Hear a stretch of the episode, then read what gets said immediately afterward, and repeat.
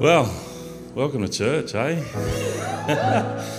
the last time I was up here, I had a camera there and I had nobody. I don't know what's better. um, please take your seats. It is an honour and a privilege to be up here tonight. Um, gee whiz, I might struggle to get through this, but here we go. I just, I think it's so much more special in some weird way that I'm up here on Heart for His House Sunday.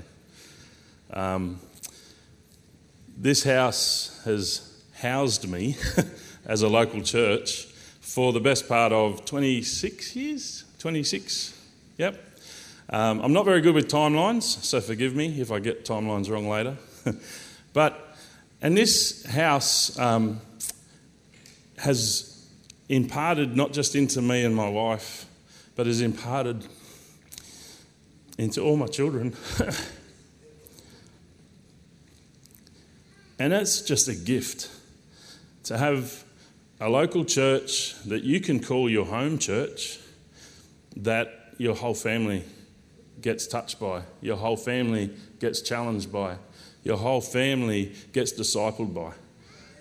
I mean, it's just, it's, it's a gift. And, you know, a personal word of gratitude, I don't think, in fact, I, I know that I wouldn't be here before you this, tonight sharing a word if it wasn't for Pastor Jack and Carol and the entire pastoral team, really. The encouragement, the motivation, the uplifting, the shouldering and weathering storms together, the going through tough times, and helping me to stretch beyond my what I think my capacity is, and pushing me to get out of my comfort zone. And I'll tell you, church, this is one of those out of my comfort zone moments. but I believe that I've got a word tonight, and uh, I want to share it. um, you know what? Let's just pray. Father God, open our eyes, open our ears to what it is that you want to say tonight. Lord God, we just come before you now with humility and we just ask that you speak to us. In your mighty name we pray. Amen. Heart for His House, sub theme generations. Oop. I am a son I am a brother. What's the next one? A father. oh, sometimes I forget that one. And um, no, no. And I'm also now lucky to be a grandfather, and with another one on the way. And I think it's interesting when you when you think of generations. I mean, I I looked up on Google, and Google says the average generation is 25 years.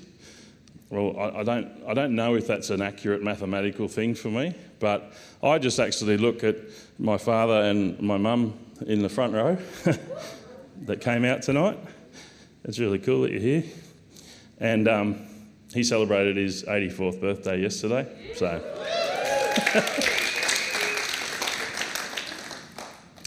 And funnily enough, talking about my dad, when I was growing up, when I was just a little boy at home, um, my dad would often share stories um, at the dinner table or well, pretty much anywhere actually about times when he used to go out west, um, northern, northwestern New South Wales and southwestern New South Wales, and he was a jackaroo.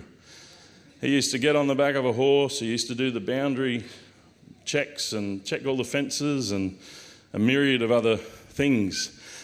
And as a young boy, I used to listen to those stories and I used to go, man, they're amazing. I wish I could do that. You know, those stories were so captivating, and I could tell that he loved every minute of it.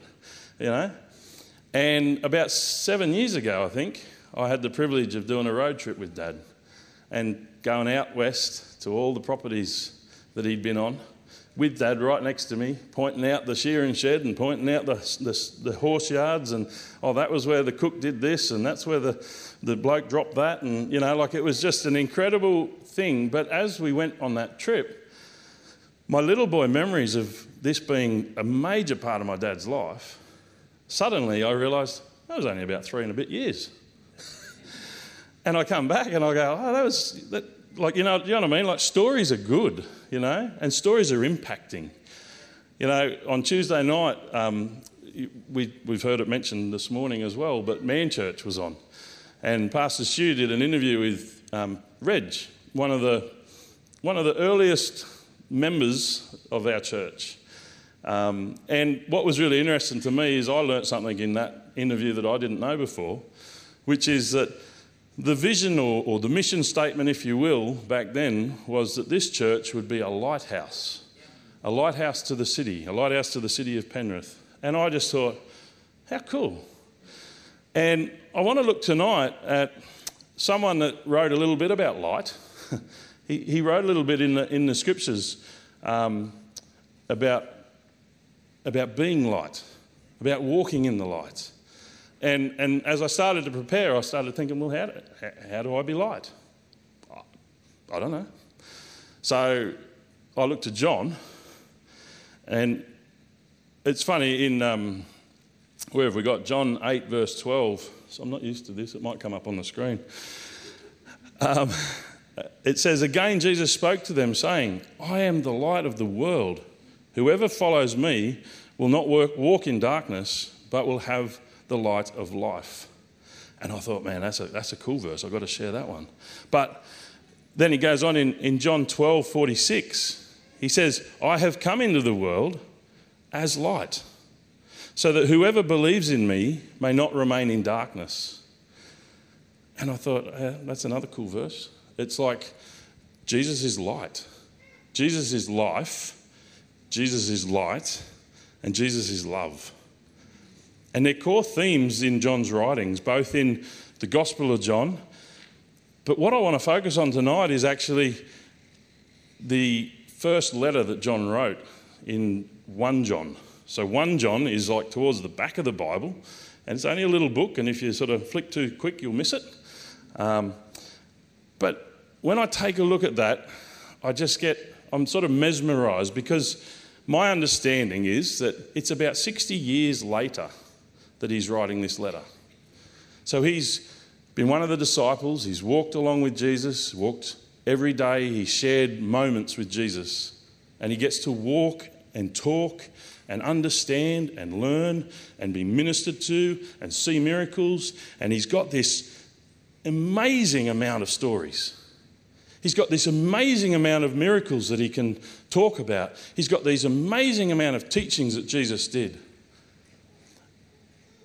But in 1 John, he seems to just repeat and repeat and repeat a core theme. So I want to take a bit of a closer look at that. And before I do, I just want to explain to you that when I, when I read scripture, what I do is I try really hard to immerse myself in the moment. I try really hard to let the things come out of the page, to understand, you know, things like if it was daytime, nighttime, if it was hot, if it was cold, if it was dry and desert, if it was wilderness, if it was rivers, if it was flooding, if it was raining, if it was sunny. I try to get the, the moment of the people, how many people, the crowds, the, the, the I, I try to imagine myself there as best I can because it comes alive for me. And so, John's got stories. It's 60 years later. He's the last of the disciples. All his mates, all the disciples that he did life with for three years, they dropped everything. They gave everything up to walk with Jesus. They had an understanding of who he was, but they didn't really know. Not at that point. And he's got these stories, and as I imagine, as he walks through the town of Ephesus, where this book is written, and he sees the current climate of the day. He sees the political unrest. He sees the social injustices. He sees the chaos that's starting to happen. And he notices, even within the church, there's stuff going on and he feels compelled to write. And I just, I think as he walks through those streets, I imagine some of the questions that he must get asked. I imagine that someone must come up to him and go, Hey, remember that time in the boat? You know when the storm was going? Like, how big was that storm? Like, were the waves coming right over the boat? Was the boat filling up with water? Did you really think you were going to capsize? I mean, were you really scared? And when you woke Jesus up, I mean, was he angry at you? Was he really asleep? How can you be asleep in a storm? Come on. Like, I try to imagine these questions. I try to imagine, like, when, when the demon possessed guy came down from the tombs when you'd gone across the other side of the lake, you know? Like, were you scared? Like, what, was, what were the other disciples doing? Like, who was standing in front of who and who was pushing each other forward? And was Jesus calm or was he anxious? Or, like, how did he. When you're feeding the 5,000 and you got given one of those baskets to walk around in the crowds and just hand out the food, like, were you mesmerized by, like, was the basket full and overflowing and could you pick it up? Was it heavy? How much food did everyone get? Did they get a lot, a little? Was it like put something on their tongue and then they were full? Or was it like this feast that they had everything left over? I just try to imagine these questions. because what it does is it helps it come to life for me. And how many know the Bible is true? And the Bible is alive. So don't get me wrong, these stories are etched in his mind and in his heart. But when it comes to writing this book of 1 John, something's burning in him. And it's not those stories. Everyone wants to know stories. And just like I loved hearing my dad's stories, just like I loved hearing Reg's stories of, of the beginning of the church, John's got these stories, but he knows it's not the most important thing. So when he puts pen to paper, it's not the most important thing that he writes. So I want to take a look. Oh, hang on. I've got to say this. He ends the Gospel of John. The last verse in the Gospel of John, John 21 25. Now, there are also many other things that Jesus did. Were every one of them to be written, I suppose that the world itself could not contain the books that would be written. I mean, how cool is that? I mean, if that doesn't sort of say, oh, well, there's enough here, there's enough content, we don't need to look any further. But in 1 John 1, 1 4, gee, that's 1 John 1, 1 to 4. That which was from the beginning, which we have heard, which we have seen with our eyes, which we have looked at, and our hands have touched. This we proclaim concerning the word of life. The life appeared. We have seen it, we testify to it, and we proclaim it to you, the eternal life, which to you uh, sorry, which was the Father and has appeared to us. We proclaim to you what we have seen and heard, so that you also may have fellowship with us. And our fellowship is with the Father and with the Son, Jesus Christ. We write these to you. We write this to you to make our joy complete. What John's saying is the truth, I've seen him. I've walked with him. I've sat down with him. I've had conversations with him. I've touched him. I've watched him. I've learnt from him. I know him. I was there with him. So when I write these words, I have some credibility for you to understand that I know what I'm talking about. Yeah. It's not a book that I read, it's not an online course that I did. It, I didn't sign up to, you know, Alphacrucis. I've got nothing against Alphacrucis, but I didn't sign up to Alphacrucis. Like John's saying, I was there and it was the Son of God. 1 John chapter 2, we'll move through 3 to 6. We know that we have come to him if we keep his commands. Whoever says, I know him, but does not do what he commands, he's a liar. John, that's harsh. You can't say that in church. but the truth is not in that person. And if anyone obeys his word, but if anyone obeys his word, love for God is truly made complete in them. This is how we know we are in him.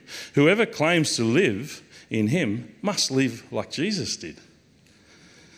John is saying, I'll tell you if you really know the Son of God. I'll see it in your life. I'll see it. it will have an outpouring, it'll show itself. It'll show itself because you have a genuine desire to obey God and you have a genuine desire to love. 1 John 3 16, 18, 16 to 18. This is how we know what love is. Jesus Christ laid down his life for us. And we ought lay, our, lay down our lives for our brothers and sisters. If anyone has material possessions and sees his brother or sister in need but has no pity on them, how can he love God? How, how can the love of God be in that person? Oh, dear children, let us not love with words and speech, but with actions and truth. I know you touched on this last week, Andrew. Um, I listened to your message. Joe and I were away celebrating 28 years of marriage, which is pretty cool. She knows how to love. But, uh, sorry, I sidestepped that. I'll, I'll come back onto my notes. That wasn't in my notes. I'll get distracted. Um, I heard it put this way by Pastor Andy Stanley from North Point Community Church in Atlanta. He puts it this way Your devotion to God is illustrated, demonstrated, and authenticated by your love for others. I'm going to read that one more time. Your devotion to God is illustrated, demonstrated, and authenticated by your love for others. Okay, we'll move forward into 1 John 4 7 to 11. Dear friends, let us love one another, for love comes from God. Everyone who loves has been born of God and knows God. Whoever does not love does not know God, because God is love. This is how God showed his love among us. He sent his one and only Son into the world that we might live through him. This is love. Not that we loved God but that he loved us and sent his Son as an atoning sacrifice for our sins. Dear friends, since God so loved us, we also ought to love one another. No one has ever seen God, but if we love one another, God lives in us, and he is made, and his love is made complete in us. And then into 19. There's a lot of scripture tonight, but hey, it's truth. Yeah, 1 John 4 19 to 21. We love because he first loved us. Whoever claims to love God yet hates his brother or sister is a liar. There it is again. You can't say that, John. We're in church. but for, for whoever does not love his, their brother or sister, whom they have seen, cannot love God, whom they have not seen. And he has given us this command anyone who loves God must also love their brother and sister. When I was preparing this, just a moment of honesty, I was really convicted. I was really challenged. That's all I'm going to say. But I just want you to know that I'm not up here. I'm preaching to me as much as I'm preaching to you, you know? And what we see is over and over and over again, John writes this theme, this, this almost like roundabout. We've got to love God. We've got to love others. We need to love God. We need to love others. Our love for God will be shown in how we love others. And it's like, wow, I just, you get the impression that it must have been really pressing on him, yeah? And in John 2, or sorry, in 2 John, it's exactly the same. I'm not writing you anything new. It's the same. It's simply love God and love others. Don't search for anything new. Be careful searching for anything new. But you know, why is this the central theme for John? I really had to think this through, you know, because you go back and you think, well, 60 years, it's been 60 years thereabouts, and he is now understanding more about who God was, who God is, and he's understanding more about his time with Jesus, much more, because he gets to reflect. And in the same way, we, got, we get to reflect Heart for His House and some of the things that we've learned about the beginnings of this church and about the good things God has done in this church. Not just in my life, but I'm confident in everyone's life, in one way or another. So, why is John, why is this pressing on him if he's able to reflect? What's he seeing? He was in the room. 60 years earlier, or thereabouts, he was in that room with Jesus that last night, that last night before Jesus went to the cross. We call it the Last Supper. You'd probably seen pictures of Jesus with a yellow light frisbee behind his head, and six guys this way and six guys this way sitting at a table. The most ridiculous setting for a hangout, but makes a good picture. So, but he was in the room, you know, like let that just sink in. That's why he can then 60 years later go, oh yeah, this is the most important thing. This is all you need to know. I'm just going to write this again. You know, I'm not going to write you another 50 miracles that happened that I didn't couldn't fit into the first book that I wrote. I'm not going to tell you anything new. I'm just going to come back to this core thing. John 13, 3 to 5. Jesus knew that the Father had put all things under his power and that, and that he had come from God and was returning to God.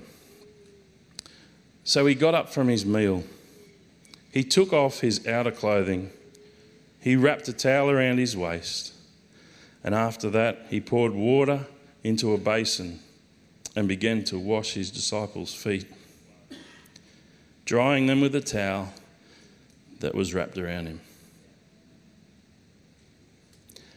When I see that image, you know, like to walk into that home, to go upstairs to that Last Supper. The disciples, still at this point, aren't fully aware of what's happening. And you can tell that later on because of some of the questions that they come up with. They're not fully aware, you know. But this image that I get, like, it's a servant's job to wash people's feet. These guys have walked in from town They've come along a dirt track. Their feet are dusty. They didn't have boots. They had sandals, most of them, I'm sure. The sandals would let all sorts of dirt and dust and grime and you know, chicken poo and cow poo and horse poo and who knows what other poo, you know. And their feet would have been filthy. Now that was that was typical, so it wasn't like, you know, if you walked into my home like that, I'd say, get out. No, I wouldn't. But but the disciples were so keen to get upstairs and so keen to shuffle into their position so that they could be closest seated to Jesus in this last meal because they thought that was important. That they overlooked stopping at the door to wash their feet.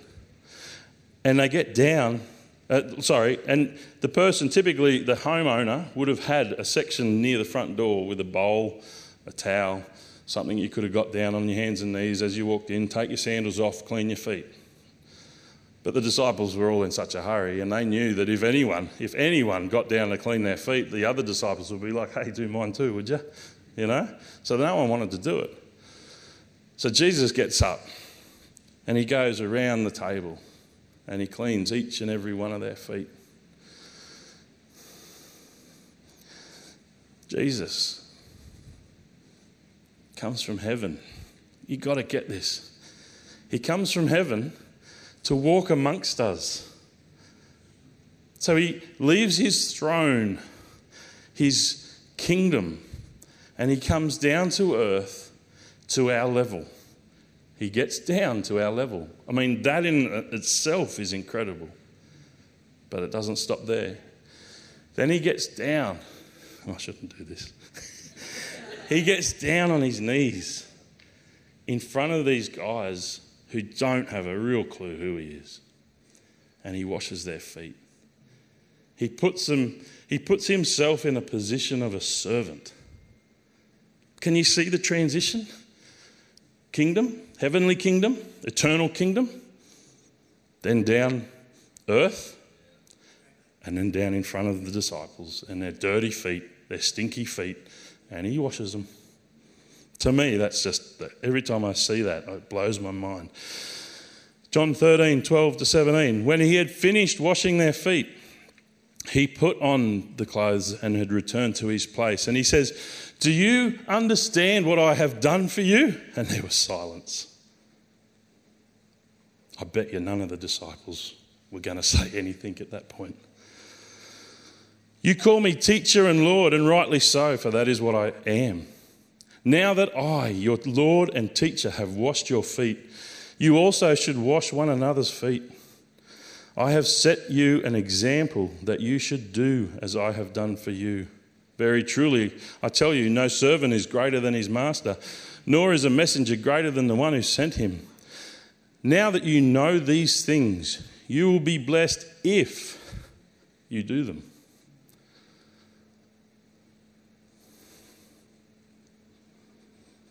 John 13, 34 to 35. A new command I give you love one another as I have loved you. So you must love one another. By this, everyone will know that you are my disciples if you love one another. And John was there. John heard this teaching. John had his feet washed by an eternal king. like, are you getting this? and John was there, and John's now had this opportunity to reflect. He's reflecting, right? We're coming back to the first John, the letter of John, 60 years. He's the last of the disciples, and he's having this moment of reflection, of understanding who Jesus is. And he thinks back to that night, and he thinks back to that table setting, and he thinks back to all the disciples and their responses as Jesus washed their feet. And he has this momentary light bulb moment. Judas was there.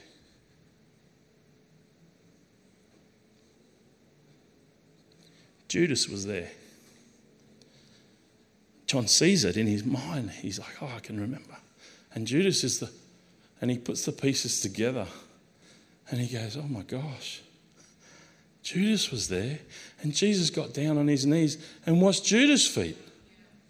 And Judas is the one that betrayed him. It's all coming back. It's all coming back to John, you know? And what have I got here? When Jesus kneeled down to wash John's feet, that's what John, that's what John remembered. he watched as Jesus kneeled down to clean Judas's feet too. John heard the new commandment of Jesus and he saw the object lesson. And 60 years later, it's all he can write about. We must love God and we must love others.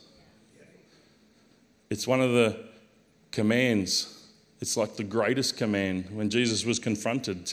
You know, tell us, teacher, what's the greatest command? Well, I can't give you one. I can sort of give you two tied into one. It's love God, love others. Oh, it's easy to love others, though, isn't it, when everyone is agreeing with me? No trouble at all. If everyone agrees with me, it's great. But what about the people that don't agree with me? What about those people? And when we look at the life of Jesus, there is not a boundary, there is not a ethnicity, there is not a sexuality, there is not a lifestyle, there is not a medical status, there is not anything that stopped Jesus from crossing over and showing love. So, hours before Jesus goes to the cross, he gives them this new command. And they're going to know, they're going to know you are followers of Christ, not by where you go on the weekend, but by how you love. Like I said, man, I was so challenged by this word. You're going to remain in me. Jesus says that in the upper room. Remain, remain, remain, remain, remain. Remain, remain, remain, remain, remain, remain. I think he says it 11 times. Remain in me. Be connected to the source of light and of love. You're going to remain in me and you're going to be obedient to me, and that obedience is going to produce love for others. And God is going to give us the Holy Spirit to make that love possible because in my life and yours, there are undoubtedly people that do not deserve love. But with the power of the Holy Spirit within us, that's how we love. And I just want to end with this quote by Charles Spurgeon, who put it this way The grace that does not change my life will not save my soul. So often, I forget where God's brought me from, what God saved me from, the rubbish and the, the detestable things in my life that God has gone, it's all good. I'm going to forgive you. I'm going to send my son, who's going to be an atoning sacrifice for you and for you and for you and you and you and you and you and everyone in this room and everyone on the face of the earth that whosoever believeth in him will have eternal life. Lord God, help us to be your church. Help us to shine your light. Help us to show your love. Help us to be who you want us to be.